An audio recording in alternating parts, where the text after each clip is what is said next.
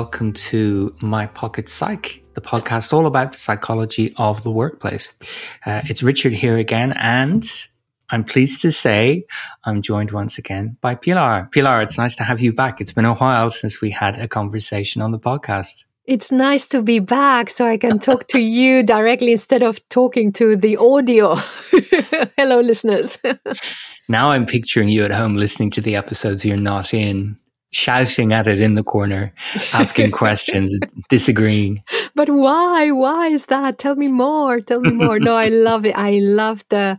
I, I really liked the um, especially just because of the, what it said, it really resonated. The one about well-being with is it Kevin? Is that Kevin? Yeah, Kevin Thiel? Yeah. Um, really, uh, listeners do pass it on to anyone who is in charge of well-being strategy, because it really gave it a different spin on the whole thing, and I really liked it. I won't say any more. Listeners can listen for themselves, and also actually in the show notes for this episode, I will put in a link to a blog post I wrote for the Trusted Coach Directory. Um, I'm a member of that, and, and it's a, a, great way of finding kind of accredited coaches who work in very specific areas. And I contribute to the blog there as well. And, and I wrote a, a short piece on hey, these are some of the pitfalls when it comes to workplace well being. So during a month when we're being bombarded with some very positive messages about how we can improve our well-being in the workplace. We're also being bombarded with a lot of solutions. Mm. and so as we've said take a step back and look at what might work in that environment. Um, let's not buy solutions before we know what it is that we're trying to do. Yeah exactly. So i'm pleased you enjoy that. And it, it was great to have kevin on. I love i love talking with kevin. Um, so today we're going to look at a, you know, a very different topic, but one that is linked, um, which will become clear as we go through. It's the topic of habits. And it, it's a funny one because in, in preparing this, um, I've been thinking about doing this for quite a while, but in, in preparing this, I was looking at the word habit. And often that appears in our speech when we talk about bad habits. You know, I want that I want to change this because it's a bad habit. And and actually what I want to do is illustrate that if we just look at habits as being very small examples of behavior and then we look at them as tools, we can do more of them or less of them depending on, on what it is we want to do. So I try and encourage my coaches to think of their habits as opportunities to make some small changes, uh, changes that are so small they can't not do them um, to help them on their journey towards the really big stuff. Um, I'll return to that later. This whole point about making huge changes um, that's a, that's a bit of a pitfall we can we can all fall into from from time to time.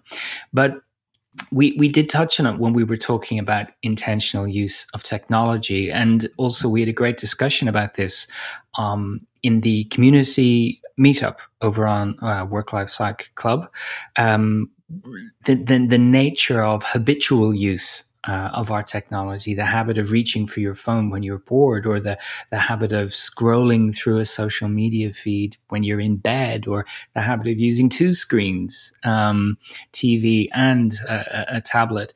But there is another perspective on habits, which is starting new habits. And, I suppose I'd ask everyone listening to think about the last time they tried to make a change to their behavior and whether that's stuck or not, whether they're still doing it today or whether it fell by the wayside. And if you're like many of the people that I work with, many of my clients, they've had a, an experience on both sides of the fence there. They've had um, some habits that have stuck with them for a while. They've had some that have been neglected. Um, they've withered on the vine. But they've also, like all of us, got stacks of habits that they weren't really aware of till they started to look at their own routines and say, oh, that's a habit. That's very habitual. I do that all the time. I don't intentionally do this thing. It just happens. It's part of my routine. And that is a resource that we can tap into if we want to change our behavior.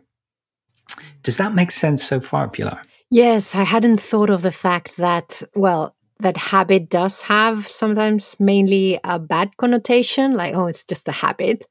Uh, but also, there might be some habits that, when we change the context, um, change for whatever reason and actually we might gonna want to go back and revisit them so uh, as in as in there's things that we do that actually are quite good for us and we do them out of habit but until we think about them we don't realize that we do want to keep them exactly so. And i think sometimes when we look at, at um, our experience of life as humans sometimes we can overemphasize um, the well if i put it to you this way when we've talked about psychological flexibility and our values and intentional behavior in the past it, it, can seem that habits are a bad idea then. You know we want to move away from automatic actions automatic responses to something that's more intentional and suited to the context we're in. That still remains true. What i'm saying here is that we can use the smallest smallest element of our behavior and ensure that that is still in line with our values, with the direction of travel, with our goals. But if we focus on it at that level and try and build up those behaviors, I don't think that runs contrary to any of the tenets of psychological flexibility. And it's an, a really useful in for the majority of people if they want to change their behavior. It's not as simple as flicking a switch, right? If you've ever mm. tried to stop doing something, so let's make it easy or as easy as possible.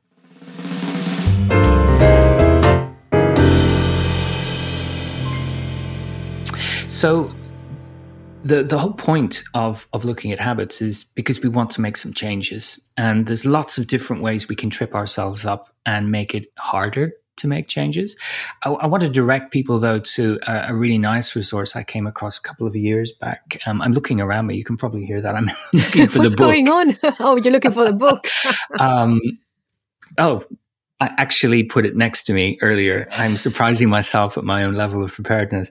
It's a book called Tiny Habits by Brian Jeffrey Fogg, F O G G. Uh, he's a psychologist at Stanford and runs a lab all about behavior change.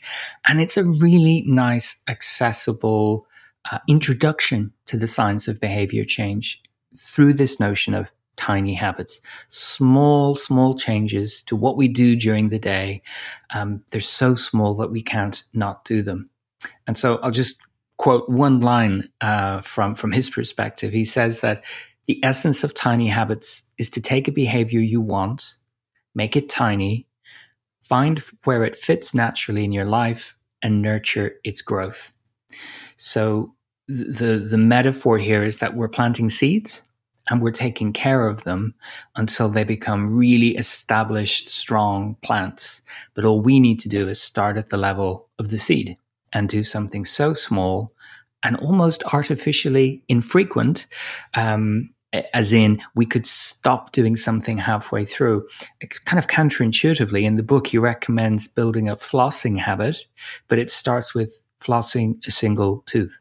Mm-hmm. That sounds bizarre, but at the same time, if that's all you need to do, what's coming between you and flossing a single tooth?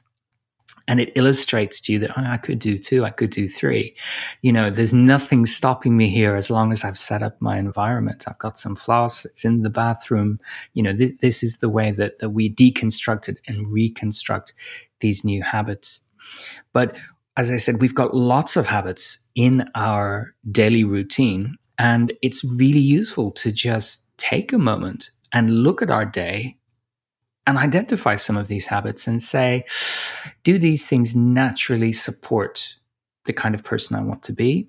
Uh, do some of these run contrary to that? And do they represent a kind of a friction in my own development?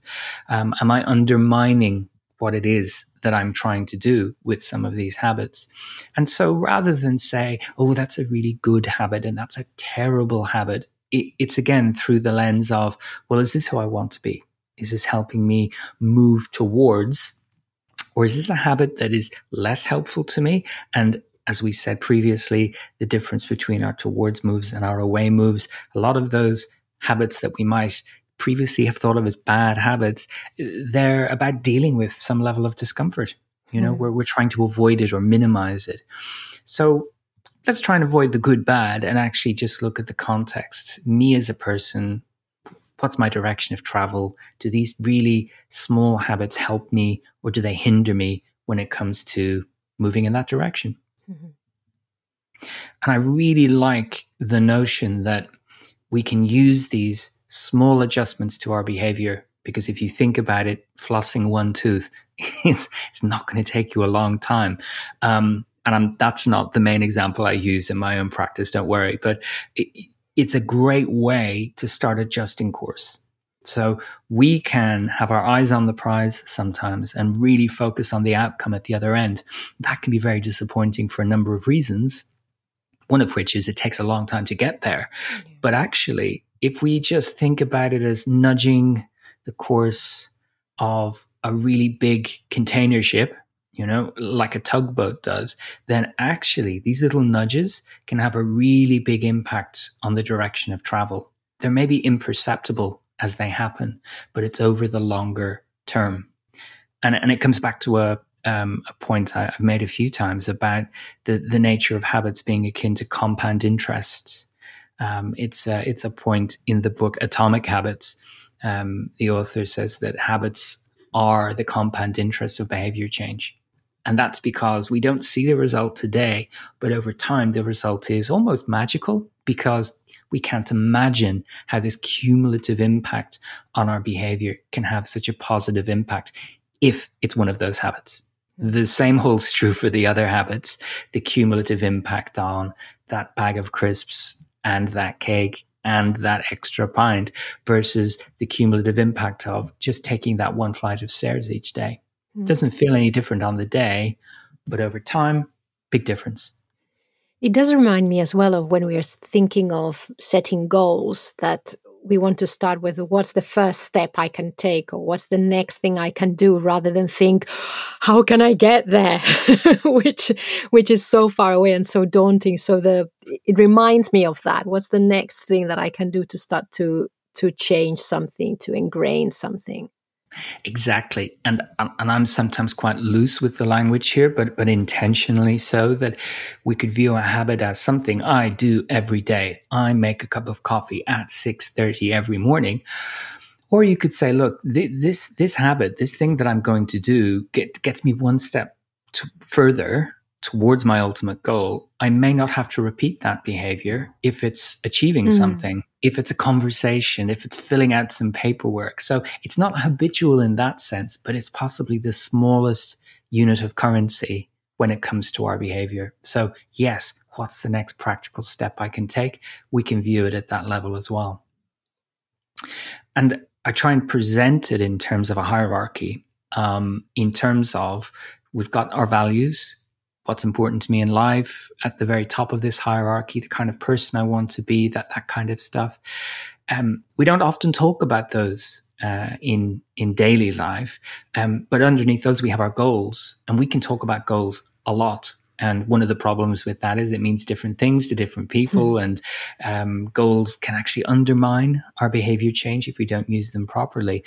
And goals themselves make absolutely no difference absolutely no difference unless we take some of the action that's required to go in that direction. And that's where I would put the habits and say, this is the practical steps you're going to take on the journey. So if values are setting the direction and goals are the destinations on that journey, well, then our habits, our smallest unit of behavior, represent the steps we're going to take in order to reach those destinations. And so we need to remember there's a why, there's a where, and there's a what. What am I going to do to get to those places? And why am I doing it in the first place? And that puts it all in context for us.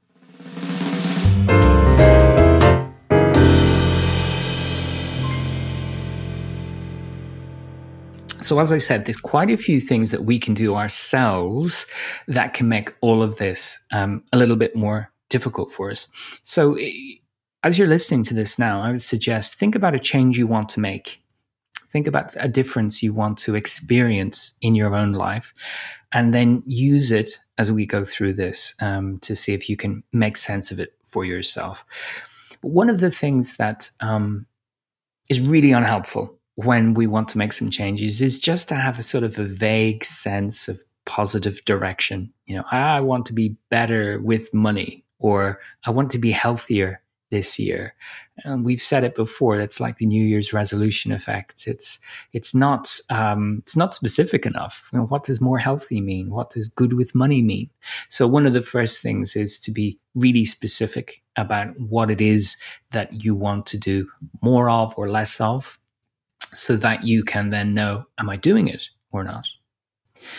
Another one that we can get caught up in is change that's too big and I, and I sort of did a YouTube rat hole exploration journey a couple of weeks ago. There's an entire um, community dedicated to the 10,000 steps per day um, myth uh, out there. And it, it's really interesting that uh, so much of the advice is, well, this is how you start with your 10,000 steps a day you know, for most people, that's a huge change. And of course, what can happen is you you walk ten thousand steps on Monday, and, and Tuesday morning your feet are killing you, and it's the last thing that you want to do.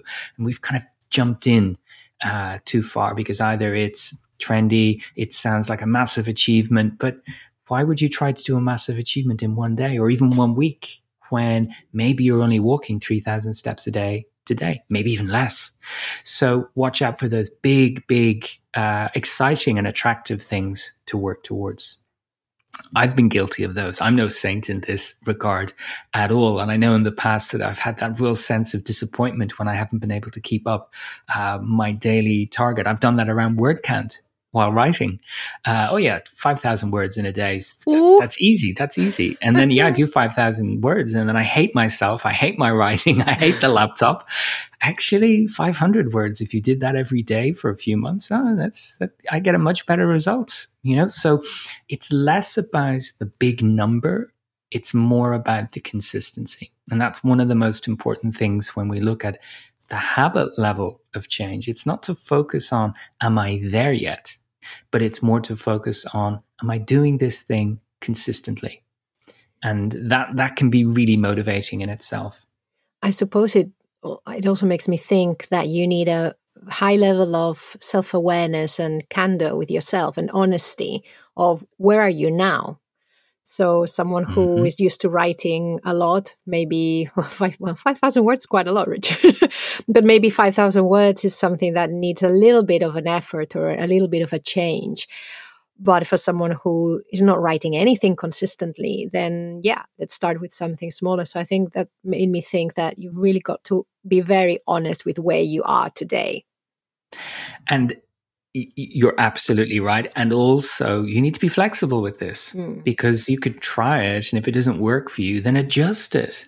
You know, that we need to move away from this sort of pass fail mentality, all or nothing. But in fact, you know what? I couldn't manage 10,000 steps. So I'm going to ramp it right down. And, and the tiny habits approach would say, you know, walk to the end of your driveway each day. Um, walk to the post office box, uh, walk to the bus stop, uh, walk really short distance, and then increase from there.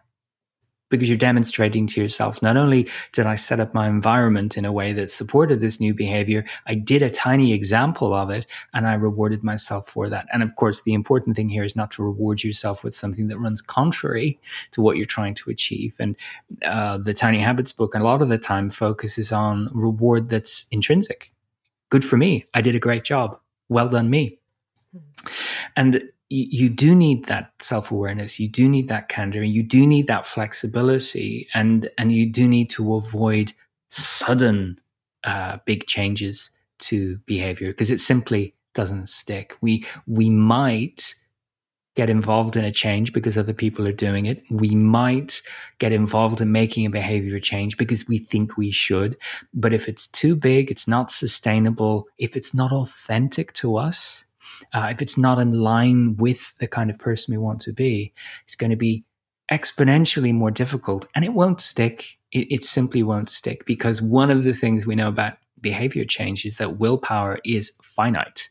We can't rely on willpower to get us through um, change over months and years. And our initial kind of burst of enthusiasm around the ooh, the novelty, you know, the change, that will wane as well. And what have we got left? What tools are left at our disposal then? So we we we really need to start small. We really need to have something that's in alignment with who we want to be. And we, we want to start in a way that we've decided this is why I'm doing this. This is why it makes sense to me, considering where I am in my life and where I want to get to. And of course, when we do these comparisons to other people, or when we take our um, our inspiration from you know the internet, and we look at a video and think, "Oh, I'd like to do that too," we that's fine. But we then need to look at our own life and say, "Is that actually possible?" Given my job, my childcare responsibilities, where I live, my disposable income, whatever it is, and and do the sense check against that. So again, it's not a finite list or anything like it, but there's quite a few ways I think you can see it's very easy to undermine your own work on trying to make these changes. Any others you can think of, Pilar? No, not really. I think you've got a you put a really nice uh, context around it. So no.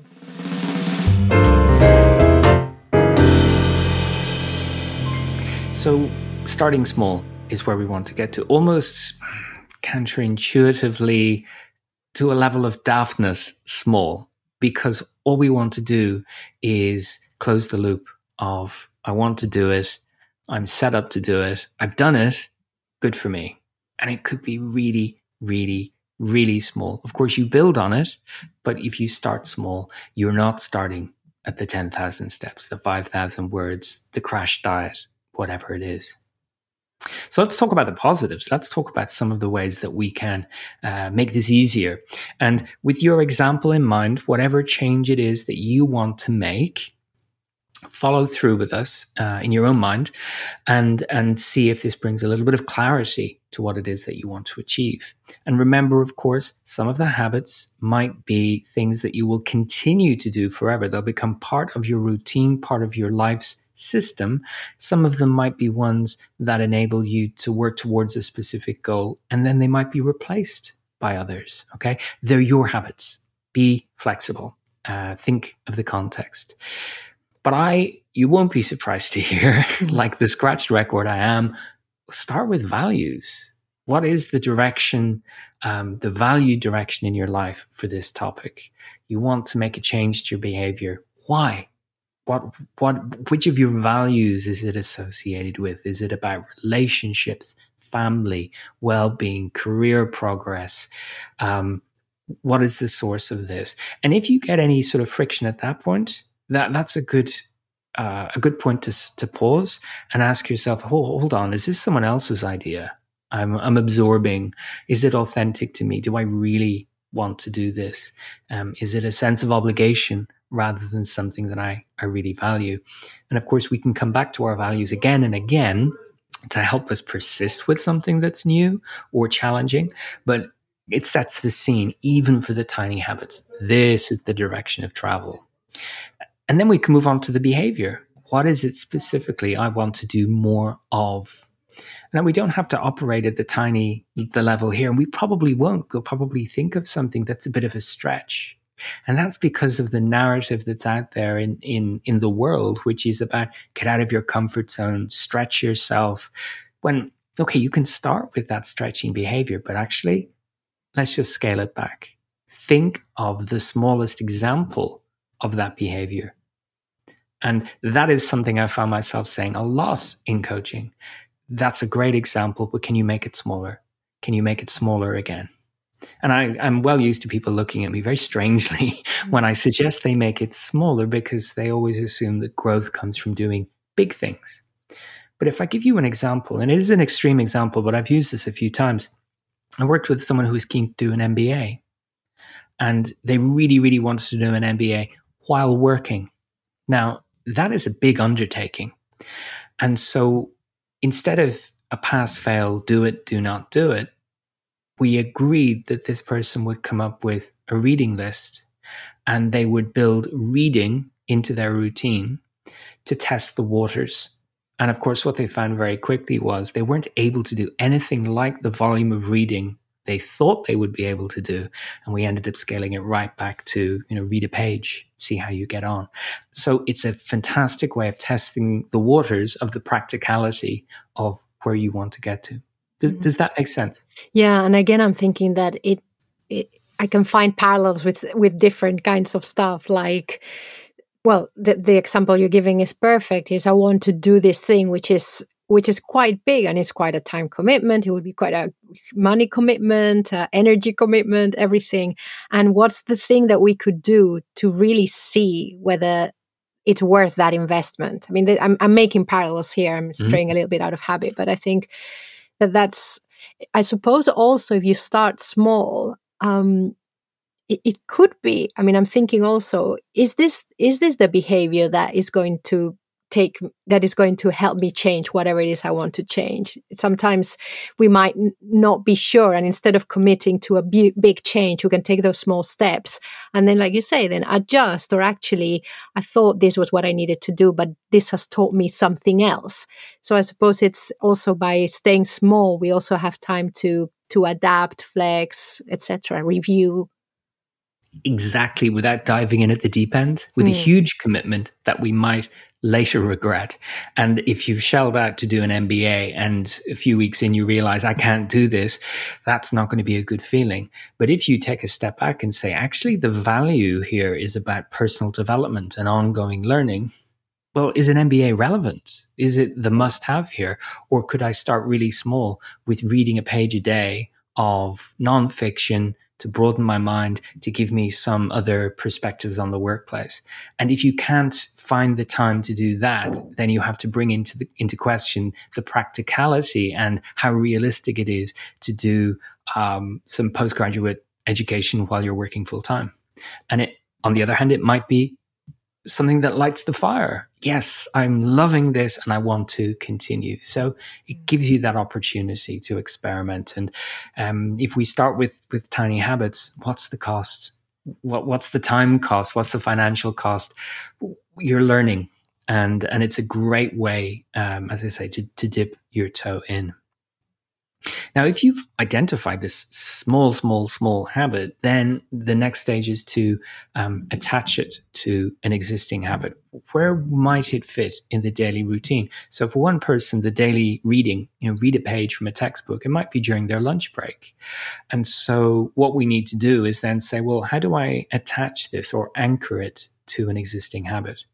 And something that happens at around lunchtime. So it might be uh, when I close my laptop for lunch, I'll open my book and I'll read a page. Or when I finish eating my lunch, I'll open my book and I'll read a page. But we're getting into the level of specifics. We'll have an environmental trigger. Uh, when this happens, then this happens. So we're removing friction. We're, we're making it easier for ourselves. It's a little bit like, you know, leaving your, your gym kit out the night before to make it easier for you to get to, to the gym in the morning. You've no excuse uh, if your gym kit is lying there ready to be put on. You've less of an excuse if you sleep in your gym kit. But the point is, you, you think, well, what would I be doing anyway? I'd be eating my lunch. It's okay. When I finish my lunch, I'll open my book. Now, that might not work. You might find, oh, in this environment, I keep getting interrupted, or I, am not comfortable reading these books in my workplace, or it could be anything going on. That's the time to experiment. That's the time to change and, and see different times of day, different locations, maybe different books. But you've got the formula there. Make it small, attach it to an existing habit, and and continue uh, in that vein, and and look for what's getting in between you and the habit and see is it something that you can remove that friction that that those annoyances that make it a little bit more difficult? And of course once you've got that established once you're doing it almost automatically you can then increase it. It might be read two pages or it might be actually in addition to my one page of nonfiction i'm also going to do this other thing. And the benefits of this is you can add that new habit to the end of your reading one page of a textbook. And so we can make these changes to our, our behavior almost uh, beneath the radar. We make them so small, we can't not do them, and then we add them to each other. And coming back to this whole psychological perspective, a psychological flexibility perspective, what we're simply doing there is putting our values in action in small ways each day. And that is really, really good for us. And that, I might suggest, would add to someone's sense of coherence and sense of values based living far more than signing up for a postgraduate degree that they're not quite sure they want to do. And it's a big, big, scary commitment. But actually doing the reading each day, well, I'm doing it. This is values in action. And so when we do this, our goal is to focus on consistency. Am I doing it every day? Not, am I a changed person? Not, have I lost 10 kilos? Can I run a marathon? It's, am I doing the thing every day? And that in itself can be quite motivating. I'm thinking as well, if you're thinking of the, this concept of attaching it to another habit, um, well, I'm thinking of also there might be habits that are getting in the way of that. So I'll give you an example and one that actually came by the, the one about your friend or some or someone wanting to find the time to read. Because I, I realized that reading a novel, reading fiction make me makes me really happy. And I realized this some time ago. And I thought I've got to get more reading into my day. And the only time during which I can read and not fall asleep, because this is a problem that when I start reading, I fall asleep, is in the morning. Because in the morning, I, I sleep relatively well. I'm rested, and, and in the morning, I've had a, I've had a coffee uh, and you know, we've watched the television, I've had breakfast, nice conversation also. But however, I can get that time, like 15 minutes of reading, as long as I don't check my emails on my phone which is something that I am used to doing from that sofa. So as long as and and sometimes I really have to fight that because I know that as soon as I get the telephone, my mind goes, I can't concentrate on reading anymore. So it's interesting that for me, I've tried to stick the reading into the habit of basically my breakfast routine. And then I found that as long as something else is not getting in the way, as long as, and the something else is me, there's nothing uh, outside, then I can do it. But if not, it, yeah, I can't. I can't stack it basically. It's a great example, and it it brings me on to a related point, which is adjusting your environment to remove friction to make the new habit easier. You can also increase friction in the opposite direction. And an example there, this isn't an instruction, just what could be done would be to keep your phone in a drawer until a no, certain point in the day. Doesn't work. All right, but you can see where I'm going with yes, with the yes. logic. It's like if that's something that could derail me, then I need to do something about that thing because it's going to make these other things more difficult. So it can work in both directions, removing things or, or adding things. Um, in order so that this behavior is just in front of us and can't not be done.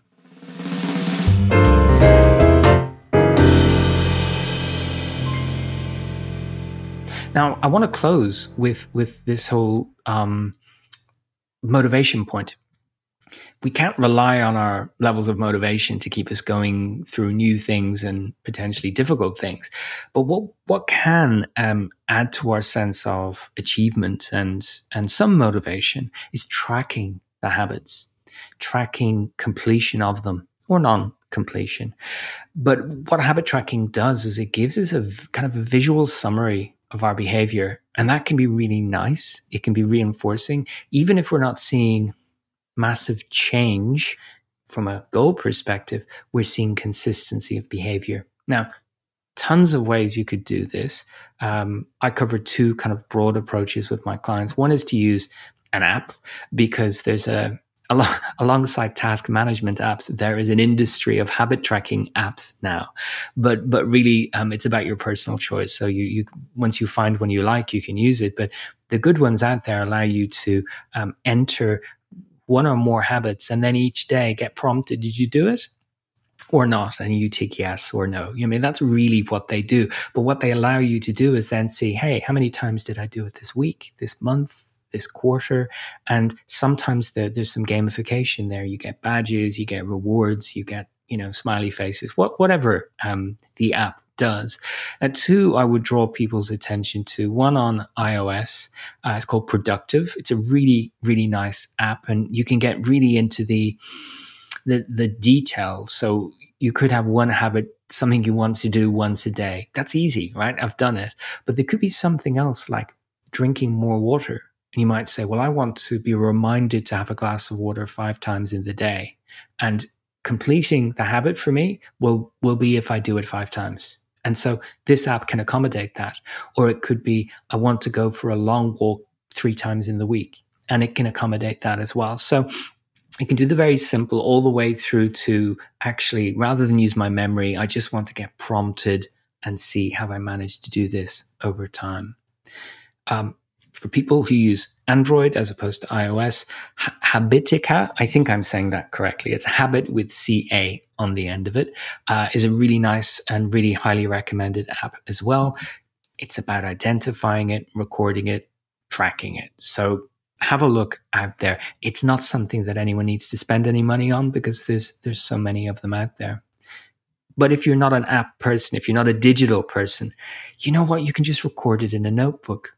And way back in the distant past, Pilar, you and I discussed the bullet oh, journal. Yes. Right? Oh no, I thought we would discuss paper. Did we discuss paper? We did. We point? discussed paper. Absolutely, yes.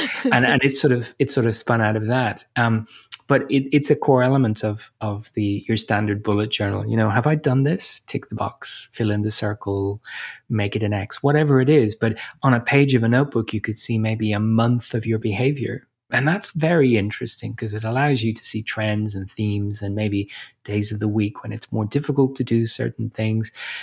And if all of that sounds a bit too much, you can simply just use a paper calendar and put an X over the day when you've done the thing. And in fact, one of the apps I remember when this really kicked off, and it's been around for quite a while now, but there was an app called Don't Break the Chain. And all it was was about Xing out days on the calendar so that you don't break, you've got to keep mm. going. Don't have no X on any of these days. And it's, it's kind of an interesting approach. But whatever way you do it, it's really useful not just to do these habits, but then to look and see how consistently am I doing it? What's stopping me from doing this thing? And do I need to nudge something uh, in my environment to make it easier for me to do this? I think I'll close with just one one really important point here. Behavior change is flagged as being a difficult thing, and and it kind of is. But if you focus on the tiniest example of that and doing that consistently, it's it's you get the same results. They just happen over time. So if we're realistic about that and we look at it through the lens of I want to make life easier for myself, then this is the perfect in tiny habits that are too small just not to be done. So I think we'll leave it there for today, Pilar. I'm I'm again once again over the time limit I gave myself, but, but, we're under 40 minutes, and I'm going to count that as a win. It's a big subject, tiny habits. it's huge. It's huge. Uh, tiny Habits, the book is a great read. Atomic Habits is a great read. They're both aimed at the, the general population. Mm, really easy to follow if you want to make some changes. I've no doubt we will return to this when we're looking at other examples of, of behavior as it pertains to, to the workplace, to our productivity, to our well being. But I think this is a really good start. So uh, I referenced it at the very start, everyone. Um, the worklifepsych.club community, it's free to join. Um, we have regular discussions just like this. It's all about personal development. You can find it at www.worklifepsych.club. Um, I hope to see you there and we can continue this conversation about habits uh, online. But for now, thanks for listening.